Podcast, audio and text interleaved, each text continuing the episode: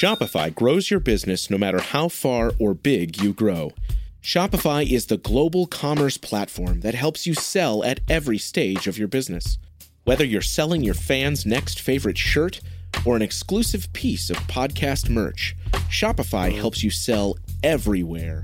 Shopify powers 10% of all e commerce in the US. Allbirds, Rothy's, Brooklinen, and millions of other entrepreneurs of every size across 175 countries. Plus, Shopify's award winning help is there to support your success every step of the way. Because businesses that grow, grow with Shopify. Sign up for a $1 per month trial period at shopify.com slash income, all lowercase. Go to shopify.com slash income now to grow your business, no matter what stage you're in. It is Ryan here, and I have a question for you. What do you do when you win? Like, are you a fist pumper? A woohooer, a hand clapper, a high fiver. I kind of like the high five, but if you want to hone in on those winning moves, check out Chumba Casino. At chumbacasino.com, choose from hundreds of social casino style games for your chance to redeem serious cash prizes. There are new game releases weekly, plus free daily bonuses. So don't wait. Start having the most fun ever at chumbacasino.com. No purchase necessary. Group. Void were prohibited by law. See terms and conditions. 18 plus. This podcast is sponsored by BetterHelp Online Therapy. People don't always realize that physical symptoms like headaches, teeth grinding, and even digestive issues can be indicators of stress. And let's not forget about doom scrolling, sleeping too little, sleeping too much, undereating, and overeating. Okay, so the copy here says to talk about my experience with stress. Oh boy, do you have an hour? Uh, where do I begin? Work, bills, life, family. I could go on for a very yeah podcast a very long time, and I actually do though in therapy, which is so helpful for me, so I can manage, deal, and get through it. Stress shows up in all kinds of ways. And in a world that's telling you to do more, sleep less, and grind all the time, here's your reminder to take care of yourself, do less, and maybe try some therapy. BetterHelp is customized online therapy that offers video, phone, and even live chat sessions with your therapist, so you don't have to see anyone on camera if you don't wanna. It's more affordable than in person therapy. Give it a try and see if online therapy can help lower your stress. This podcast is sponsored by BetterHelp and Fruit Loop Serial Killers of Color. Listeners get 10% off their first month at betterhelp.com slash fruit. That's B E T T E R H E L P dot com slash fruit. All right, guys, it's it's time for me to come clean. It's Okay. it's time for me to tell the truth. Right. It's time for me to spill the beans. Okay. It's time to fess up. It's time to keep it a buck. Keep it 100. Are you going to get to it? Oh, yes, yes, yes. So sometimes after dark, I sneak away and play Best Fiends. Others may wonder about my mysterious disappearances. They say, Who does she think she is? David Blaine? David Copperfield? I say none of the above. In fact, I'm having so much fun playing Best Fiends. Ever heard of it? Why, yes, I have. I love Best Fiends. I love collecting the little monsters when you play so I can level up my fiends. Also, I love going in for the super long matches to free up the board and beat levels. Ooh. I am happy to report that I am on level 440. That's amazing. okay, friend, I see you flexing over there. Now, Best Fiends is a free to download mobile puzzle game with thousands of exciting new levels for new adventures and challenges every time you play. I am on level 304. Beth, tell him about the offline play. Yes, of course. there is offline play, so you don't even need Wi Fi or the internet. Oh, good. So download your new favorite getaway, Best Fiends, for free today on the App Store or Google Play. You'll even get $5 worth of in game rewards when you reach level 5. That's friends without the R Best Fiends.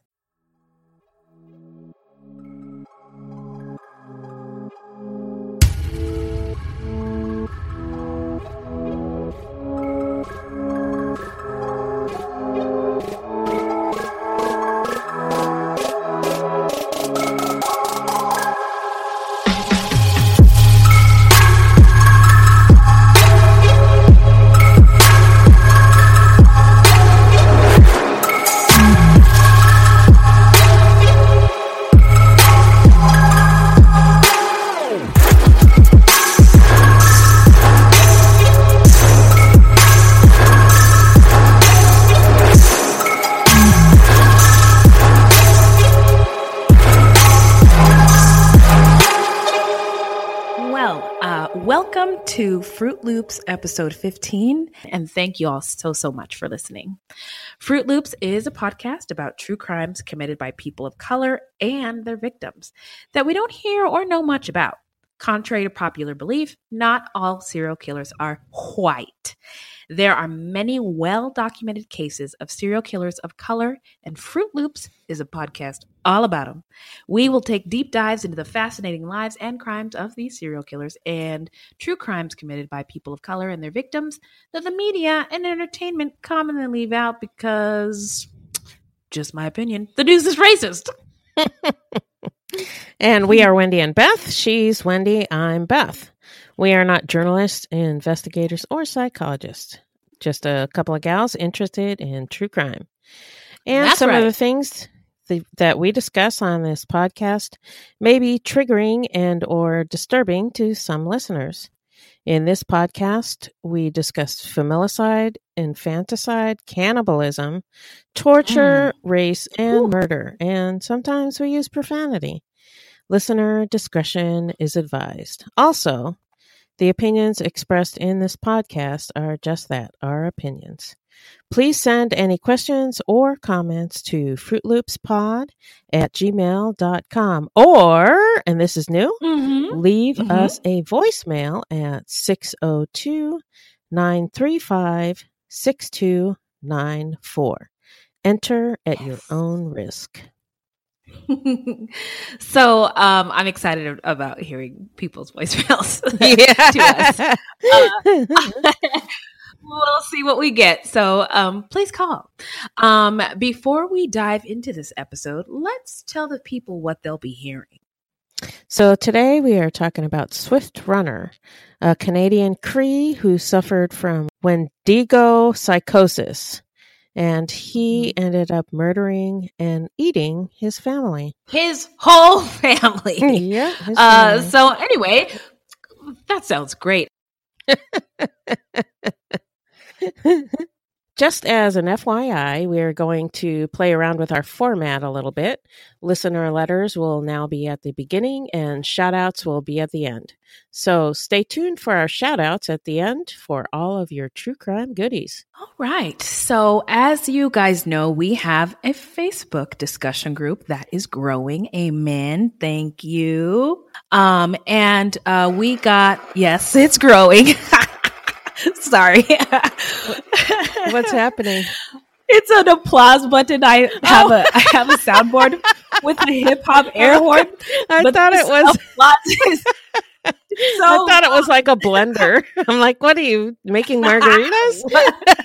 yes. Are you thirsty?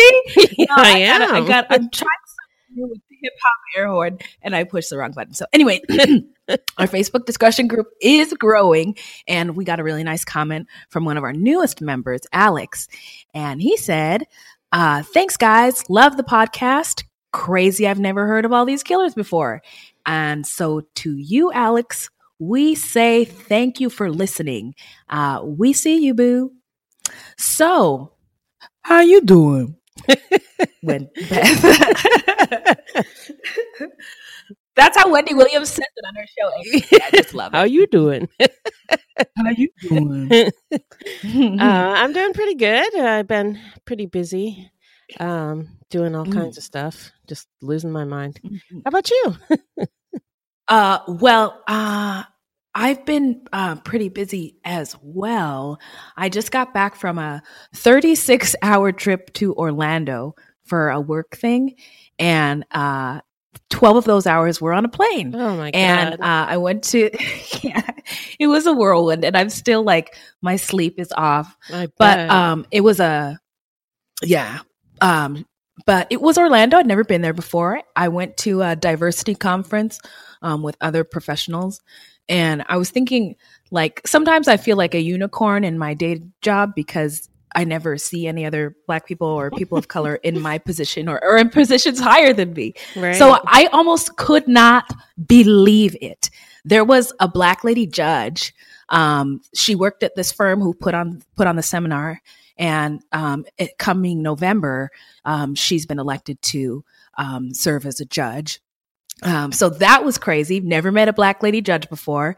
Um, there were like 10 black female lawyers.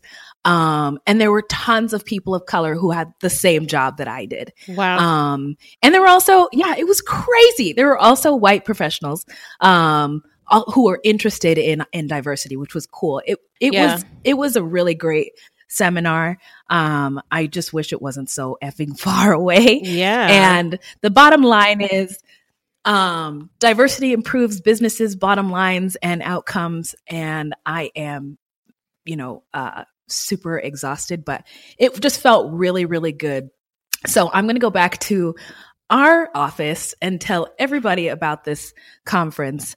Um, and in my head, I'm I'm like trying to figure out a way to uh, like share the info, but not offend people, like not make it seem like I'm pointing out how racist they are. yeah. you know, or how lack, how how just completely uh, uh, non-diverse are um, and unaware. are are.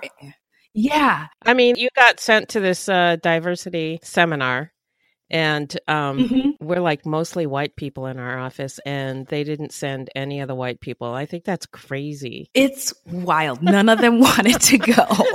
That's just me. so I don't know. So maybe you know what? Maybe um maybe that's the thing is there's just a pe- I think unaware a lot of blind spots when Yeah. when you're in a homogenous environment. Um, it's hard for um you know the the the white guys with the offices to see um that there might be another way of looking at things or going about things. So um. I don't know. Hopefully, after I spread the word or deliver the message, next Yeah, um, I'm um, hoping maybe you can uh, give a presentation. I know you probably don't want to, but uh, you know, Um, at our, I our quarterly do. meetings. oh, cool, cool. I'll help you with yeah, the PowerPoint. Yeah, I am. I'm, I'm looking forward to it. Yeah. Oh, thank you, thank you. I'm so excited. Okay, good. Okay, so uh, sorry to go on a tangent. No problem. But n- do we have any news? Yeah, I wanted to mention uh, that a surgeon in California has been charged with sexual assault, and um, I-, I thought it was funny. Well, not really, haha, funny, but strange, funny that uh, it, this was Mhm. after we shouted out Death, Doctor Death last week. What's going on with these rich doctors? yeah, what the hell? So this guy was charged with sexual assault, which actually in itself isn't that weird, to be honest. I know. It I know. happens. I know. Um, but what is weird is that his girlfriend helped him to lure in his victims. His name is uh, Grant William Robichaud, 38, and his Mhm. girlfriend is Cerissa Laura Riley, 31, and they were charged in Mhm. connection with assaulting two women. Uh, and it kind of reminds me of the Paul Bernardo and Karla Homolka case. Uh, have Are those the British people? uh, Canadian. Oh. Um, they were I don't think I know that one. they were a couple who uh, would kidnap women. Uh, he would sexually assault them. She would help him, and uh, then they would Mm-hmm. murder them. And so. Uh, th- nobody's mentioned murder in this case yet, but it just kind of reminded me Mhm. of that because it's unusual. Uh, couple Very much doing so. this together, Very much know, so. in the family. Anyway, Although they were initially charged with just the two assaults, other people have since come forward, and the police found photo and video evidence on Robichaud's phone indicating that there have been more assaults. And now authorities mm. said that they have received more than 50 credible leads about potential victims. And at least one of them is male. moly. Yeah. Oh man. And investigators have also expanded their inquiry into several states. And they are looking into the possibility that Robichaud could have committed crimes dating back two decades. One of the alleged boy. victims that has come forward is from Louisiana and alerted authorities Mhm. about an incident that occurred about 20 years ago. And also, Yikes. this is also weird. Robichaud appeared on a Bravo reality TV show called Online Dating Rituals of the American Male. And he was named Orange County's most eligible bachelor by Orange Coast Magazine in 2013. So that's gross. boy. Yeah. and uh, Uh. this is going to be a story to watch. Wow. What's going on with white guys right now? I, I don't know. Huh? Great craziness, Can you tell me? insanity. um, yeah, they just uh yeah. Um we, you know what? We should add uh straight white guys to the prayer list Yeah, because they they need it. they need, they need some Um, help. well, my news, they do.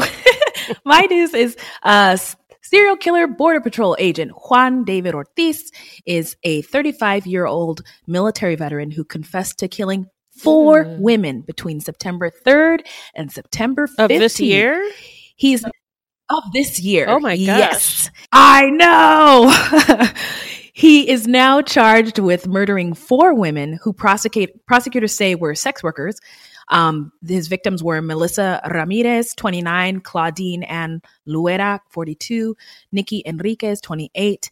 Um, Nikki uh, is actually a 28 year old trans woman, and recently um, authorities identified the fourth victim, Griselda Alicia Hernandez Cantu, who uh, was 35. All four of the women were shot. Um, the bodies were found around I 35 in Laredo, Texas. And um, I was thinking we might need to add him to the list of cases we dive into Yeah. um, for a future episode, especially since, uh, hold on to your wigs, everybody. Texas authorities just said that they are not confident that they've uncovered all of his victims. So there's more. yeah, I would think if if he killed four of them in between September 3rd to September 15th, then he's 35 years old. There's got to be more. There's got to be. There's got to be more, Yeah. and and that's how he he was discovered. A potential fifth victim was beaten and escaped his um, clutches, and uh, that's how the authorities Wow. caught on to his case. well, that's so, crazy. Yeah, we're to have to put that on the list for sure. Hmm. Hmm. um. So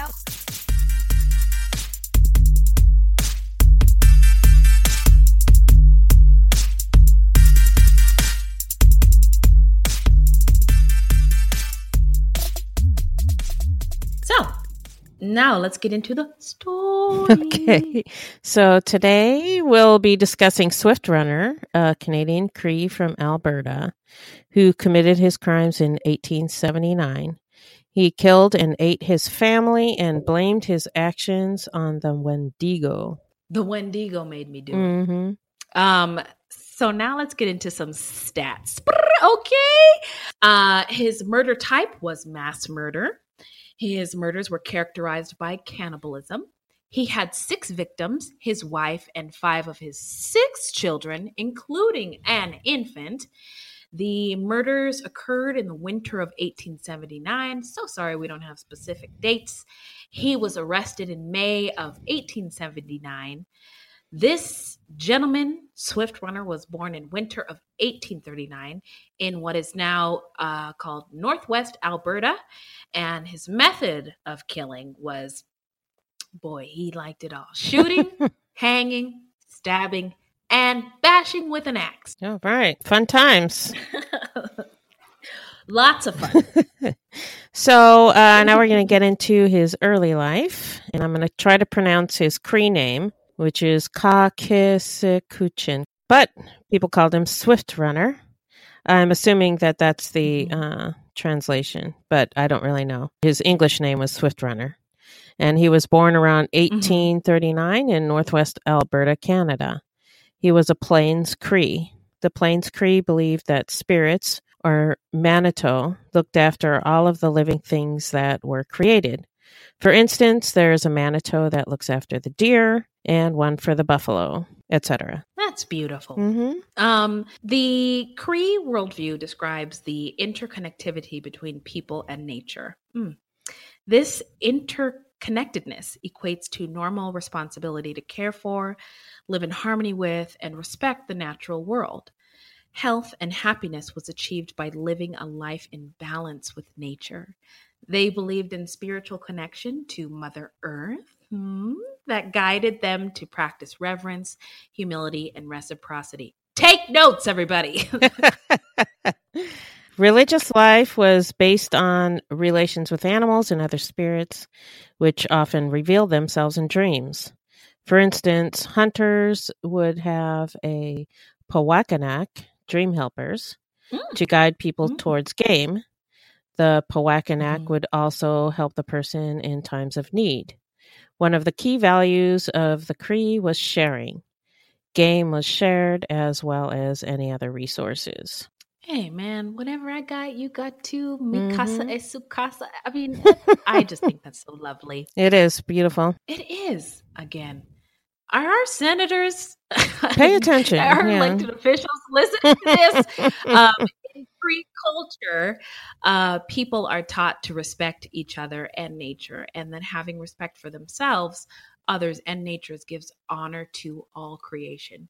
Swift Runner was brought up in this tradition, and he was taught other cultural traditions such as hunting, and he learned to make his own weapons and to to use them to hunt small game.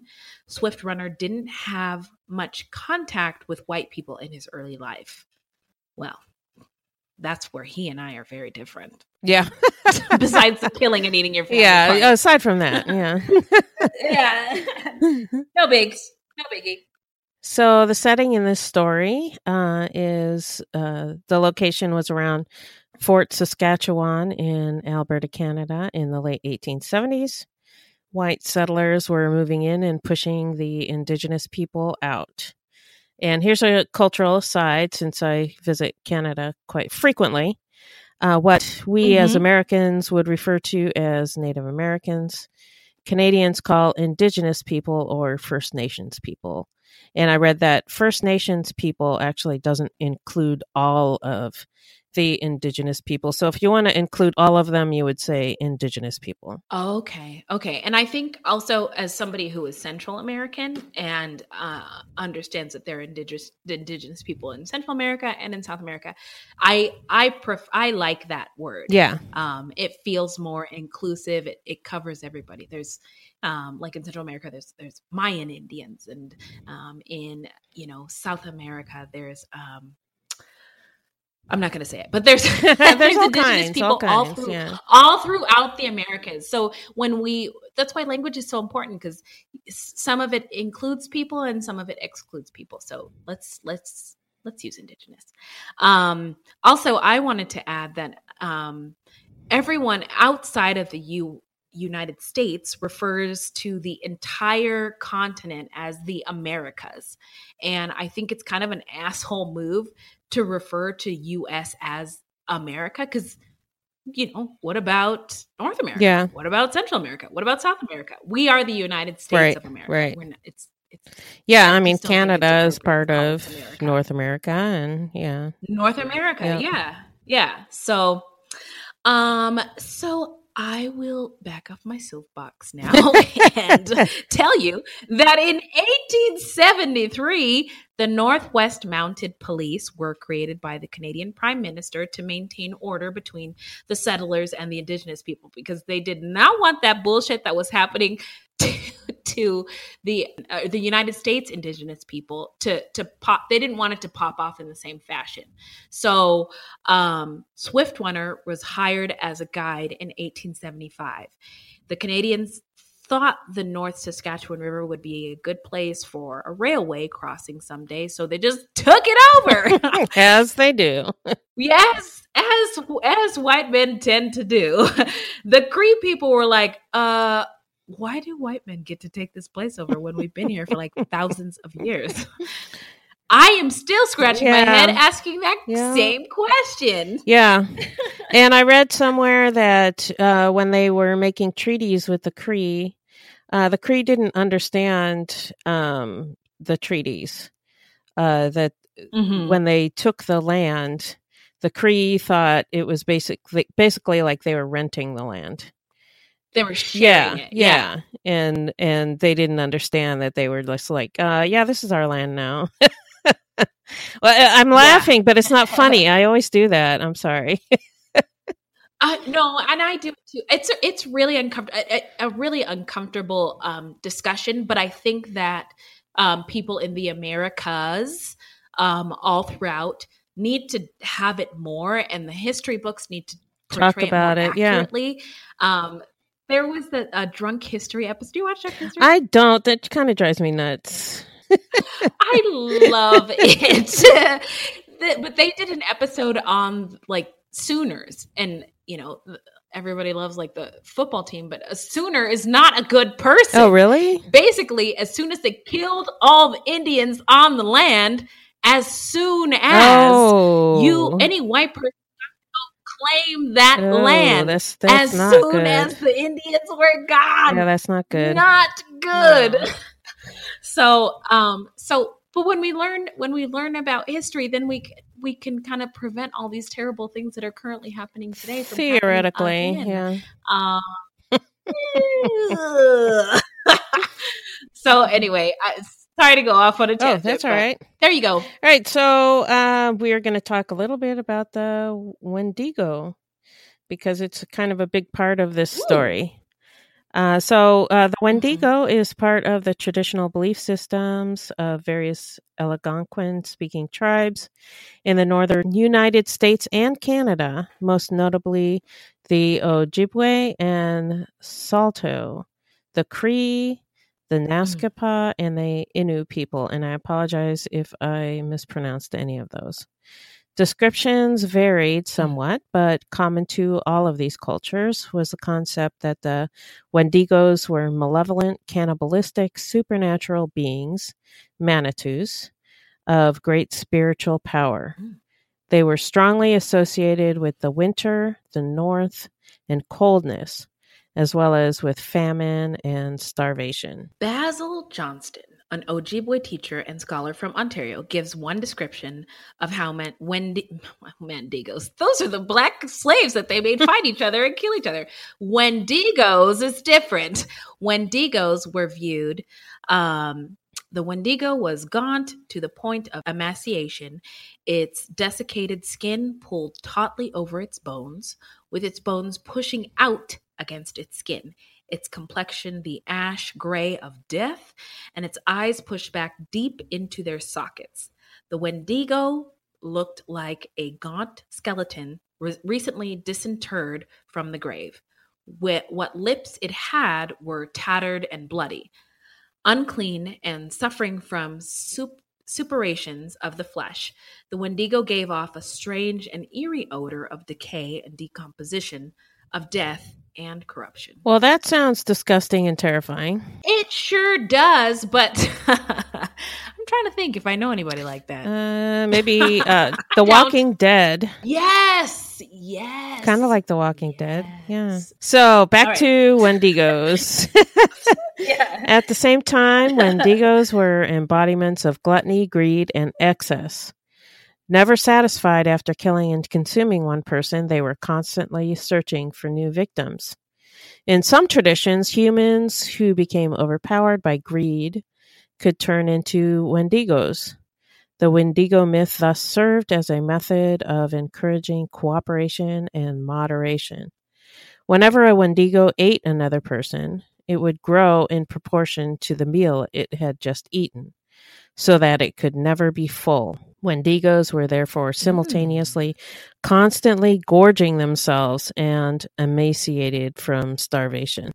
Well, that sucks. Yikes. yeah. Um Ooh, all right. The term Wendigo psychosis refers to a condition in which sufferers developed an insatiable desire to eat human flesh.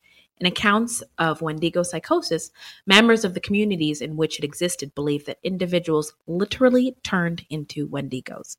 The people who believed that they were turning into Wendigos often requested to be executed before they could harm others. The execution was performed by beheading and then burning their hearts over a funeral pyre. Extreme, but effective. Yeah, yeah, and it, but it sounds like a lot of other legends and myths, Uh-huh. like uh, werewolves and um, Mm. vampires. You know, werewolves have to be killed with a Mm. s- silver bullet. Is that right? And Yes. v- vampires Yes, have to right. be killed with a stake through their heart. So it sounds similar to that kind of thing. Mm. Oh my gosh, this is so random. But I was watching Hotel Transylvania with my kids today, Uh-huh. and it's a it's animation. Yeah, I've- I've seen it. kind of Yeah. like Toy Story, but about vampire. Okay, so and uh the guy was like, "Hey, is it true that if I drive a stake through a wooden stake through your heart that you'll die?" And the the Count Dracula was like, "Yeah, anybody would die." that like, that that's "Oh true. That's so, so true. Yep, that that's true. yeah, that would p- kill pretty much anybody. Oh God, all right. Oh, yeah. so the most common response when someone began suffering from Wendigo psychosis was curing attempts by traditional native healers or Western doctors. In the unusual cases where these attempts failed, and the person affected began to threaten those around them or to act violently or antisocially, they were generally executed. Cases of Wendigo psychosis were relatively rare, and it was even rarer for them to actually culminate in the execution of the sufferer.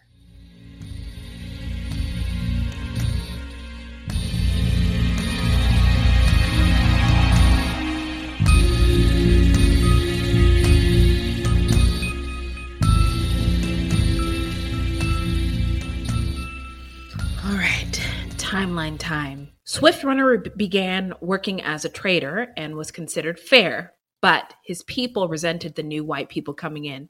Wonder why. Greed and gluttony, were not part of the Cree culture, but the white people who claimed his people's land were all about it. The Europeans were taking and over hunting, something the Cree would never ever do, given their respect for nature and proclivity for for sharing, which left resources for the indigenous people um, something to be desired. it was getting harder for the people to survive with these resources dwindling. Swift Runner was a big man, over six feet tall. He was six foot three, I think. And which, Mm. if you think about the time period, he was just like massive. So he was very tall, uh, but he was well liked. Mhm. He was considered mild and trustworthy, a considerate husband, and very fond of his children. Mm. All of these traits endeared him to his people and to the traders of the Hudson's Bay Company. Swift Runner worked as a trader and was trusted by the white men. Well, that's all you need to make it to the top is to have white people. Yeah, yeah.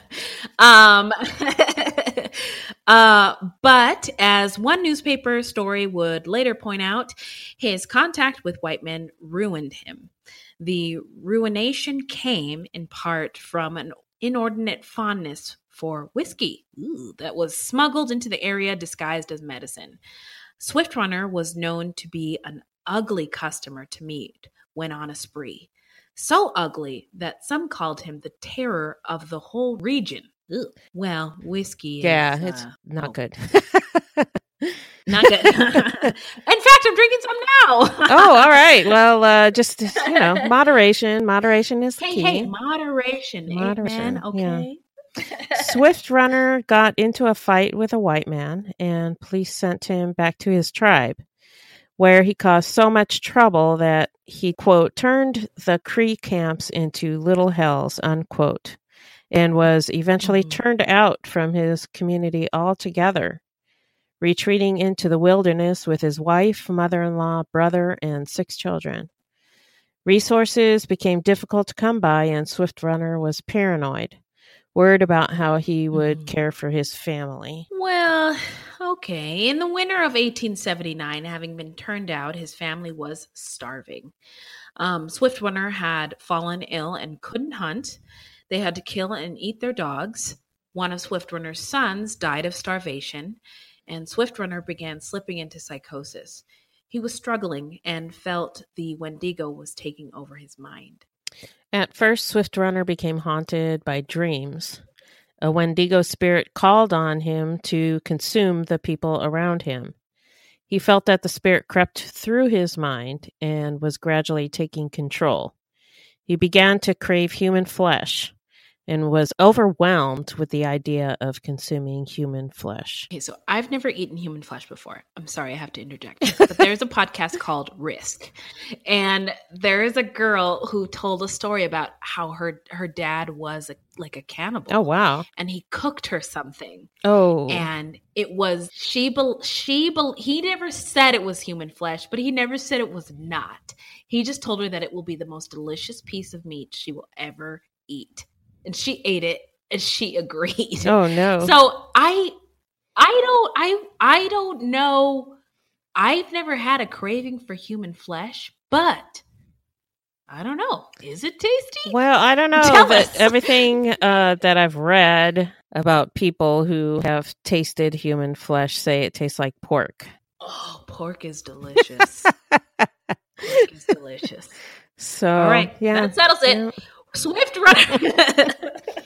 Swift, Swift Runner's brother and mother-in-law broke off on. Get ready for your starring role in a thrilling adventure full of hidden clues, immersive scenes, danger, and romance. That's right. It's June's Journey, and you play June Parker, an amateur detective investigating a series of mysteries. Ooh, you'll put your powers of observation to the test, sharpen your sleuthing skills, find objects, and claim rewards. The visuals are fire. It's like a party for your eyeballs. As you play this thrilling adventure full of hidden clues, immersive scenes with danger and romance in full force. Whether you're craving a good mystery or just need to get away for a while, June's Journey is the perfect game for you. It really is a sweet escape. I like to play when I need a mental pick me up. There is a detective in all of us. Find your inner detective. Download June's Journey free today on the Apple App Store or Google Play. On their own and left the camp in search of game. Swift Runner urged his wife, Charlotte was her name, and the children to follow, leaving Swift Runner behind. But one son refused to leave him. Charlotte and the other children left to find Swift Runner's brother and mother in law. But one morning when he got up, Swift Runner claimed that evil spirits urged him to kill his son. He put a gun to his sleeping son's head and pulled the trigger. But his son was still breathing, Mm. so he stabbed him. When he still breathed after that, he took a large stick and clubbed him to death. Then he cut his son into little pieces and put hi- them over a fire and ate him. All right, take a deep breath in. After living off of his son's flesh for several days, he went to find his family. When he found them, he told them that the son had died of starvation. You lying motherfucker. Swift Runner felt that Charlotte did not believe him and that she knew something was wrong. She lied and said her mother and his brother died of starvation. After a few days together, Swift Runner realized that his family wanted to leave him out of fear. He awoke early one morning and looking at his sleeping family around him, he later said that all the devils entered his heart. He killed his wife with a gun Mm. and two of his daughters with an axe. He left his youngest son and infant daughter alive. He took his wife and daughter's bodies to the campfire. He filleted their flesh. When I'm reading that, it looks like fillet of fish, but it's he filleted their flesh so he could eat them. He decapitated his wife and bashed her head in, removing her brains like it was no big deal.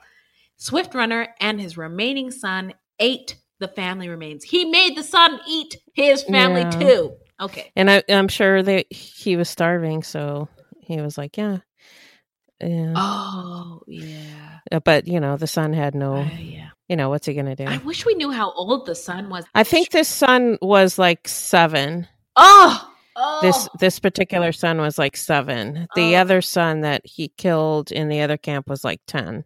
Okay. Okay. Well, what are you going to do when you're seven and your dad's like, eat this? Yeah, what are you gonna do? Yeah. Okay. So while Sw- Swift Runner uh, was eating, he saw his infant daughter lying in her bedding, and the voice of the Wendigo spoke to him. He picked up the baby and hung her with a rope.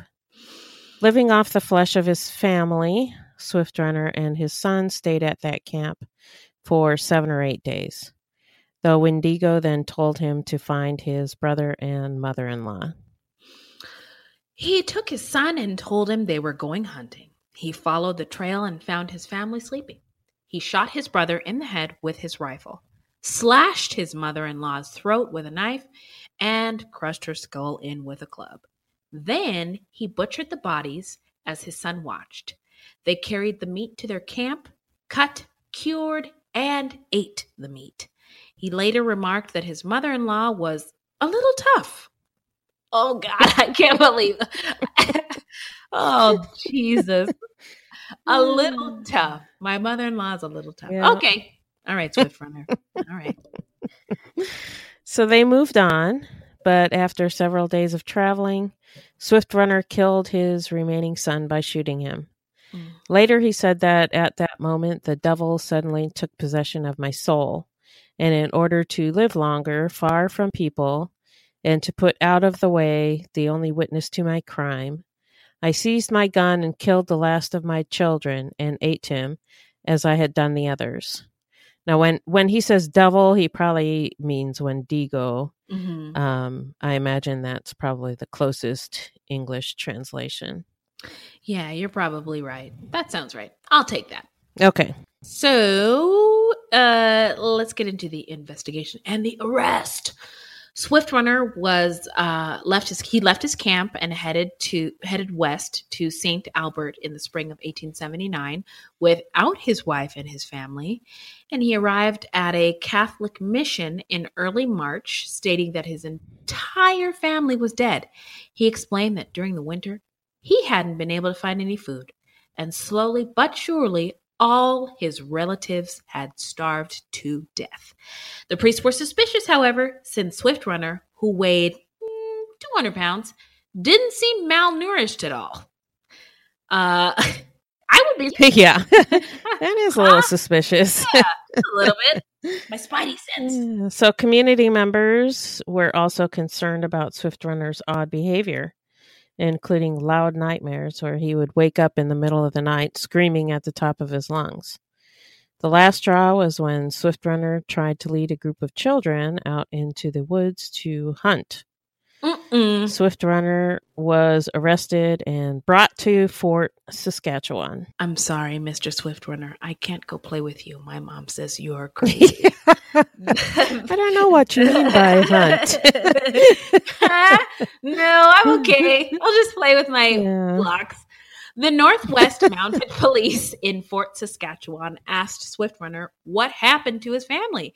Swift Runner told them that his children had starved to death and his wife killed herself. Dubious, the police demanded to see his camp. Swift Runner agreed to take them to his family's camp, but then became sullen and stubborn. He was leading them around in circles and twice tried to escape. He's a big dude. Yeah. At this point, there are differing accounts. Most accounts say that the police officers got Swift Runner drunk. In one account that I read in a book called The Law and the Lawless Frontier Justice on the Canadian Prairies, it said that the police mm-hmm. officer was becoming frustrated, and the interpreter who went along with them suggested using the strong medicine. To which the mm. police officer said, no alcohol. And the interpreter went on to create some concoction using tobacco and he, like boiled it and let it sit for some time. And I don't know, it sounded like bullshit. Anyway, after drinking it, Swift Runner finally took them to his camp. So I think they probably did get him drunk, but uh, that's what was in that Yeah. book. Yeah. So he took That's them to his heart. camp where he'd committed the murders Mhm. and cannibalistic acts. Swift Runner picked up a skull and showed it to the police, saying, This one was my wife. Whew. Yeah. Okay. Alrighty. Uh, Well, uh, when he sobered up, he tried to take back his statement and claimed that a bear killed his family. Right. But the remains indicated otherwise. They included human bones, clothing, and a pot containing human fat. The bones were everywhere, some broken in half and hollowed out. Wow. indicating that someone had snapped them open and sucked out the marrow. Ugh. There were no bear claw marks and no bear tracks. Now I have to interject here Uh-huh. because um my, in my family when we eat food with bones, mostly chicken, we do eat the marrow. Ugh. Now I understand that not everybody's family does that. And I know uh, it's it, it, some people do that, but we never did. So Well, we do it in well, so I have African American family and I have Central American family. So that is something that is done in my Central American. Family. oh, okay, okay. I don't know where it comes from, why we do it, um, but it's just something we do. yeah, and it's something we don't do when when I don't like. We don't go to restaurants and do it in public, but um, marrow is tasty. So yeah. Well, uh, you know, um, there's a lot of food that people eat that that started from uh, people eating weird stuff when they were starving to death, oh, interesting. like escargot, snails. I mean, why would you eat a snail? Because you're fucking from starving. Yeah. and you know Oh, there's other things and i think probably sucking the marrow of the bones probably came from uh, people starving. Or maybe it ta just tastes good. I don't know. I feel like I need to go to the Google machine and research this a little bit more because this is already piquing my interest yeah. about why? Yeah i mean there's lots of different eat when they're starving. cultural Yeah. oh uh frogs legs too. I mean why would you eat a fucking frog? Because you're Mm, fucking starving. I don't know. You're starving or because you're a French pompous asshole? I don't know. I think uh, it started out as poor French people, and they eventually became pompous French assholes. Ooh, frog's leg, escargot. Oh, Yeah, Okay. it's like chicken wings. yeah, Right? Chicken Oh, you gotta eat what they would the whole the chicken. sla- you gotta yeah. eat. Gotta eat the whole chicken. But people didn't want Yeah. the wings, right? So they gave them to the slaves, and then the slaves Made them delicious. tasted yeah. them up, made them delicious, and now we have hot wings. Hot wings establishments all over. yeah, the and there's there's other things too, like uh like uh collard greens and I can't think of what else, but Yes. other uh dandelion greens, all kinds of greens that people Ooh, that's one I haven't I had. haven't either. But um all kinds of things that people would eat because there was nothing else to eat. And then it just becomes part Right. of the culture. Yes, and Yeah, people love it, and it tastes good. up. We we should okay. We should go on. A food Oh tour. yeah, let's So do when we- it. when okay, we are need done- more we need more done- patrons so we can go on a Oh, food yeah. tour. We do. we need more patrons. We need more people donating money to our show on the Cash Because when we do, we're gonna go see Beth's family in Africa, and then we're gonna go. We're gonna go on this poor people food We're gonna tour eat- the suck States. some marrow. We're gonna eat some collard greens. We're gonna Yes. dive into some Yes, escargot. You know all that stuff. Woo, all of it. Some okra. Oh, I like eat the okra. I like oh, fried. as O- you don't like fried okra? Woo, that's Oh, that shit's good. No, ma'am. No, ma'am. It is far too slimy well, for if my they cook it, if they cook it right, it's not slimy. huh? I've never had not slimy yeah, okra. they gotta cook it I come to right. your house and? Okay, we'll go down south. We'll go to a good restaurant where they make good fried okra. Oh my god! I Beth, seriously, this is. I'm putting this on my vision. We're board. doing, it. Okay. All right. Okay. We're doing it. Okay. We should. Okay. Uh, we had to get into the Oh story. what? shit. Where are Uh, marrow. Okay. Okay. So uh, Swift Runner was taken back to Fort Saskatchewan, and uh, he eventually admitted that he had, and this is a quote, he had made beef of his family.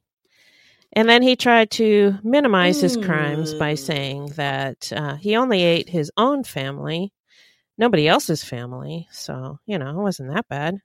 Mm, no. So Oh, it's, it's So okay. no big deal. No big deal. Right. Oh, It's okay, guys. They were mine, so you Don't guys don't have to it. worry. Um, I don't know why he thought that would have worked. I I don't know. But Yeah, anyway, it was the it was the I don't know.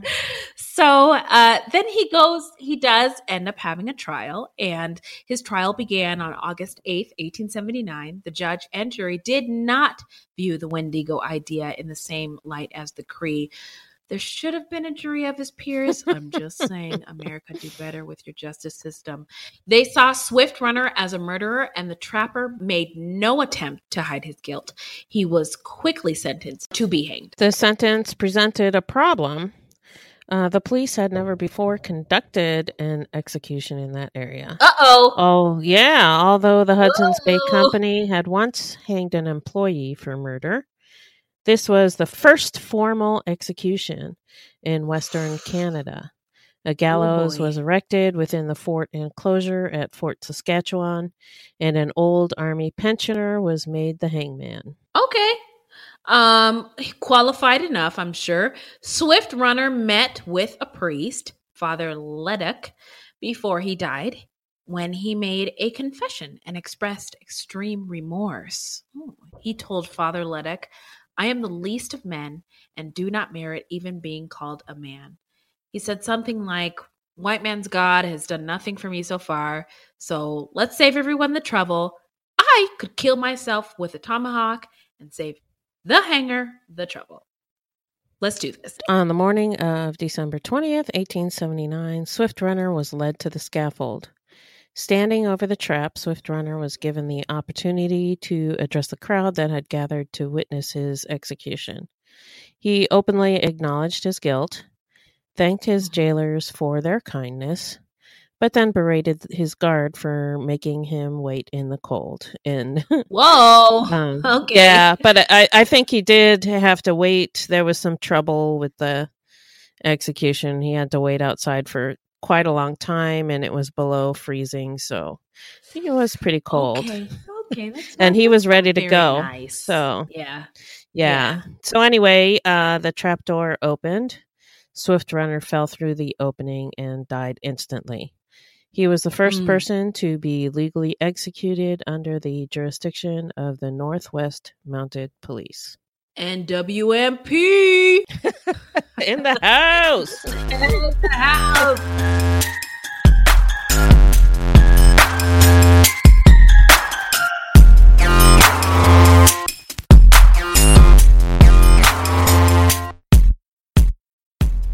So, what do you think made him snap, Beth?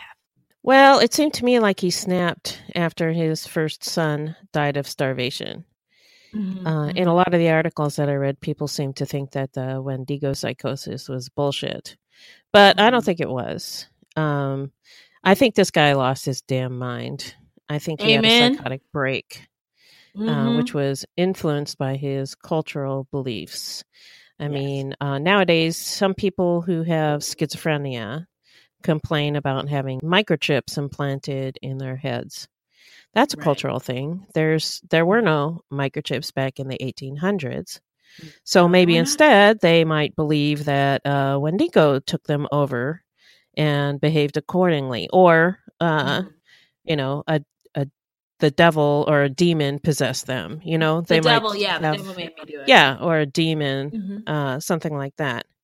And it Mhm. probably also didn't help that the family had been turned out of their tribe. I totally Mhm. understand why they did that. I can't blame them for turning him out. He was making Mhm. their life hell. But Yeah. what it did was isolate them, and the tribe couldn't help the family with food or protect them from his psychosis. Yeah. Yeah. Um so my takeaway, I agree with you completely, Beth. Uh, my takeaway is this. Blame it on the goose, got you feeling loose. Blame it on Patron, got you in the zone. Blame it on the a- a- a- alcohol, blame it on the a- a- a- alcohol. Um, so I think alcohol contributed a lot to his snap, and he may have even had a form of alcohol induced psychotic disorder. Um, it's clear he dr- he drank a lot and it changed his behavior enough for them to kick him out of his tribe. Yeah, and it sounds Um, like he he's his whole personality changed. Yes, it did. Yes, it did. You're right.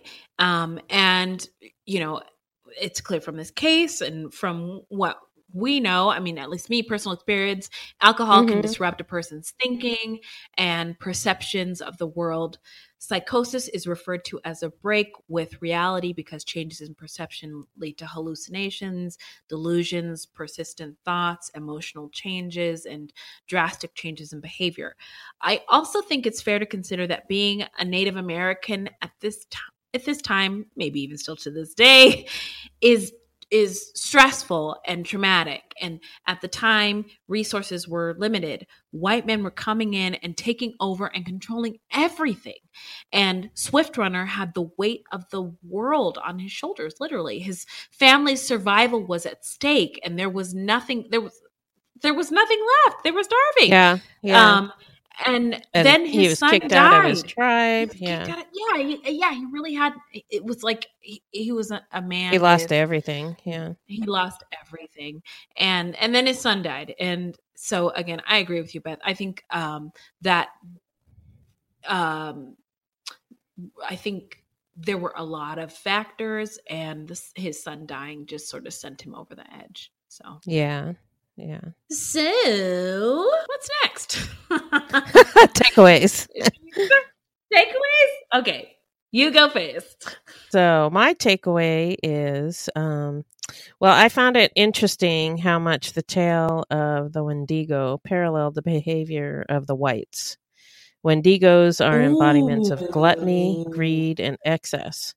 They are never satisfied, and they are constantly Okay. searching for new victims.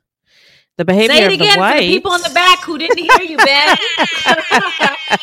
One more time. you don't have to say it again. I'm just saying that because I agree. Listen, let's be quiet because old Whitey's in the house. old Whitey's here.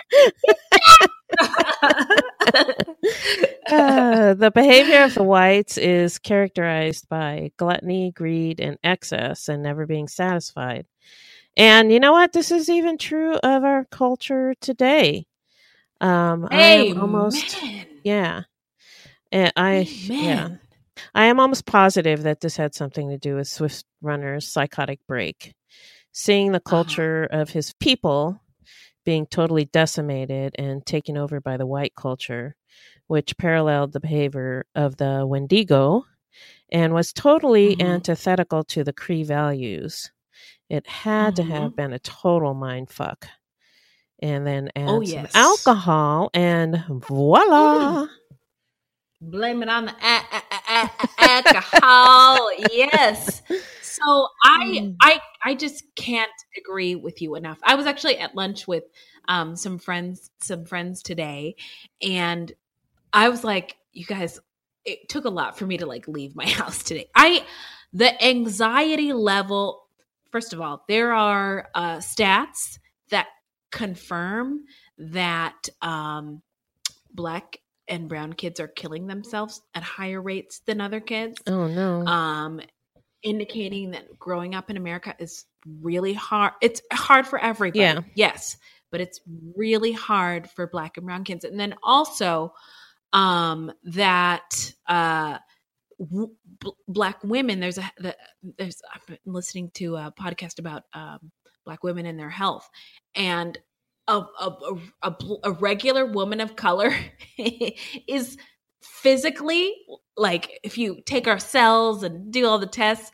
seven years older than a white woman what? because of how much stress oh, that's terrible. existing so again i don't expect to have a long life expectancy but i i understand that these white people were coming in and just took everything from Yeah. these people And and and, just was like, what are we destroyed their do? culture. Yeah. Yes, yes, their culture and their language. Um, tried him in a court where he didn't have any of his peers in the jury. Like, what the heck, Yeah. guys? So I am just um, agreeing with you and also adding some extra facts in there. So, uh, so hey, hey, if you love true crime and you don't want to die, here's a tip for you. So, this segment is not intended to be victim blaming. We thought of this segment because I read somewhere that a lot of people listen to true crime because they want to know what they can do to be safer. But in my mind, this is not meant to blame the victims. It's just learning from other people's mistakes. Sometimes we have no suggestions for a particular episode and we'll just offer up generic tips. So, take it away, Wendy. So here goes. Not related to the story at all, but Jeff Rossen on the Today Show, you all know him. He did a piece about college campus safety, but I think that it can apply it can apply everywhere and anywhere. There is a super duper affordable security system for dorm rooms. It's only like 25 bucks. It uh, comes with an alarm door stopper. So if somebody is trying to like break into your house, Ooh. the door stopper gets triggered and goes beep beep beep beep, but like really loud. nice. And uh, a, an alarm for your keychain, so you can carry it around on your keys, your backpack, and sticky alarms for doors and windows. He also tested an app called Noonlight. This is I'm really excited about this. It's totally free, so you can download it. I uh I don't know if it's all over the United States though. But what it does is when you open the app, um, if you're like walking home alone at night and you keep your finger on this red button, the moment you like, like Oh, you, wow. you're keeping your finger on the button because you're because you're afraid. You like, no, I, I I'm walking home. This could be dangerous. I'm keeping my finger on the button. And the moment you let go, someone will contact you to see what your emergency is. oh, And if you don't respond or if you hang up, it sends a signal to the local police um, in your location with p- your picture and a description of you, and then the police are dispatched. Now, Rossen conducted or like showed us all about these wonderful tools. That's pretty at the cool. University of San Diego. So, so again, I don't know if it's everywhere, but check it out and see if you have access to it. I'll link it up in the show notes. But um, the tools are Noonlight and the Sabird security system. Cool. I'm going to check that out. Uh, So those are great tips. Um, as far as something related to the episode goes, it's well known that most Mhm. people who suffer from mental illness are more likely to hurt themselves than others. That said, if you know someone who is suffering from mental illness or alcoholism, do what you can Mhm. to try and get them to seek help for their safety 1st Mhm. But also on the off chance that they might harm someone else. I know how hard that is. I have an alcoholic in my family, so I know. Um, and sometimes, same yeah, sometimes all you can do is make suggestions to the person. And I have to Mhm. say very strongly that it's not your responsibility to fix them. And they need to acknowledge that they have a problem and they have to want to get help. But um, all of that said, uh, we will put some links in our footnotes with tips on, about how to help someone with a mental illness. So you yes. can read them over and see if any of them are helpful to you. Yes, yes, please do, please do. And if um, any of you guys listening have um, additional um, resources for mental illness or addiction that we did not include in the show, let us know, and we we I would love to be able to share those with. Yeah, that'd be great. Um, there's a lot of things out there. I mean, I also have you know addicts in my family, um, and um, AA in particular, I have a beef with because it. I know it does work for some people, but it's an old Christian white guy organization, and that kind of sobriety doesn't work for everybody.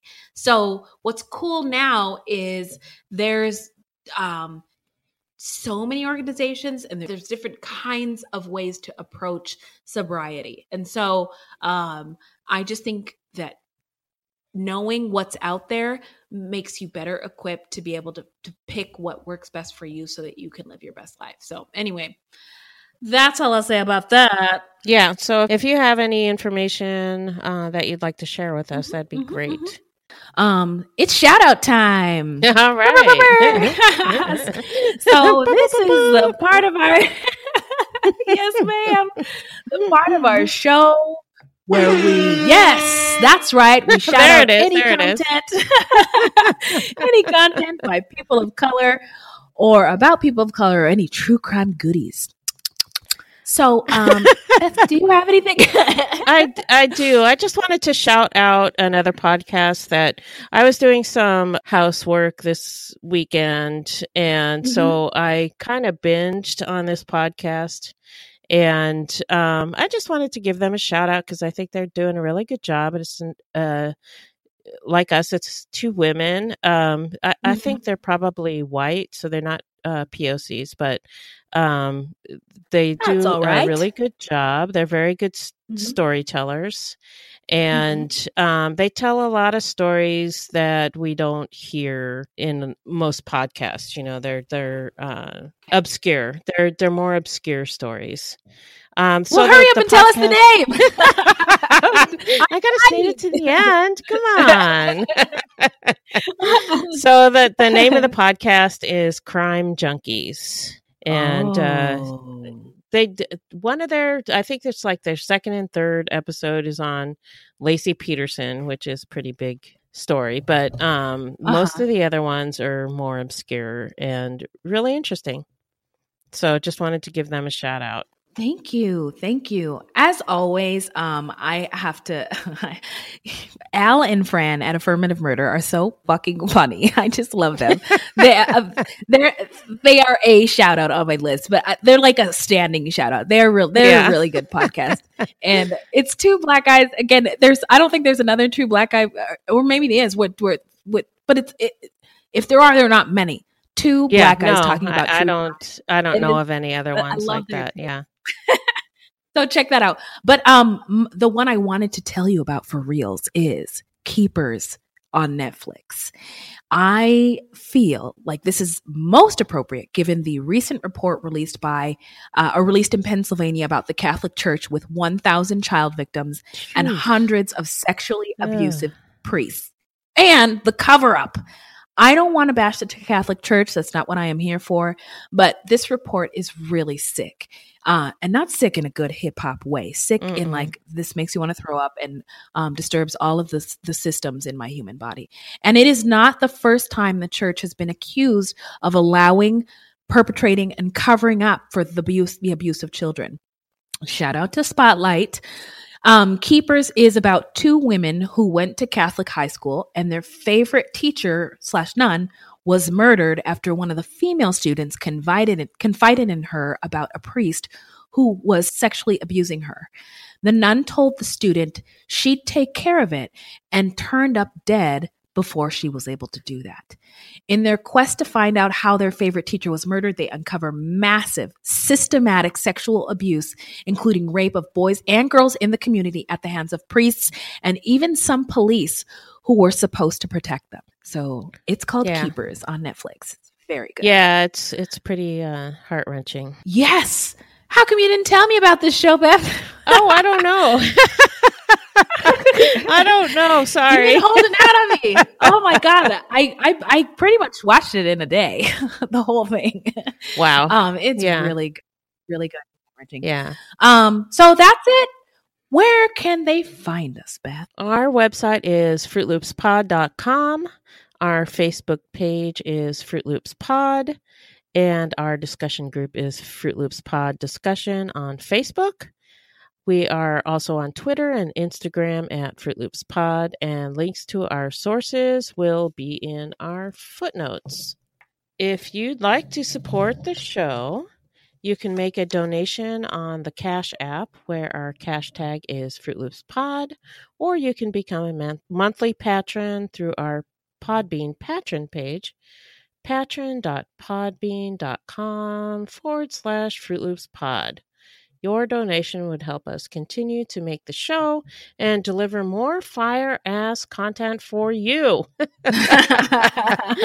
There's no minimum, even a dollar would help. You can also support the show by rating and reviewing Fruit Loops on iTunes. We would love it if you gave us five stars. Sure would. this is a weekly podcast, and new episodes drop every Thursday. So until next time, look alive, guys. It's crazy out there.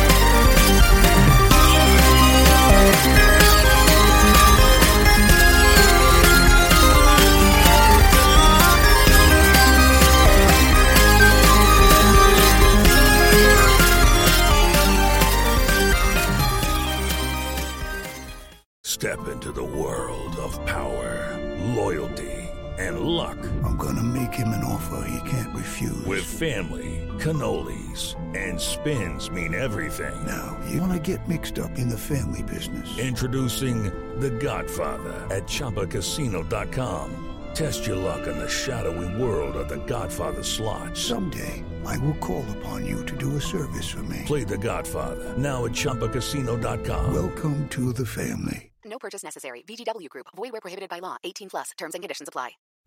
On the morning of August 1st, 1966, shots ring out from the observation deck of the clock tower on the University of Texas campus. It marks the infamous beginning of the modern era of mass shootings in America. You're listening to Stop the Killing podcast. Join us as we take you behind the crime scene tape to explain global mass shootings and mass attacks.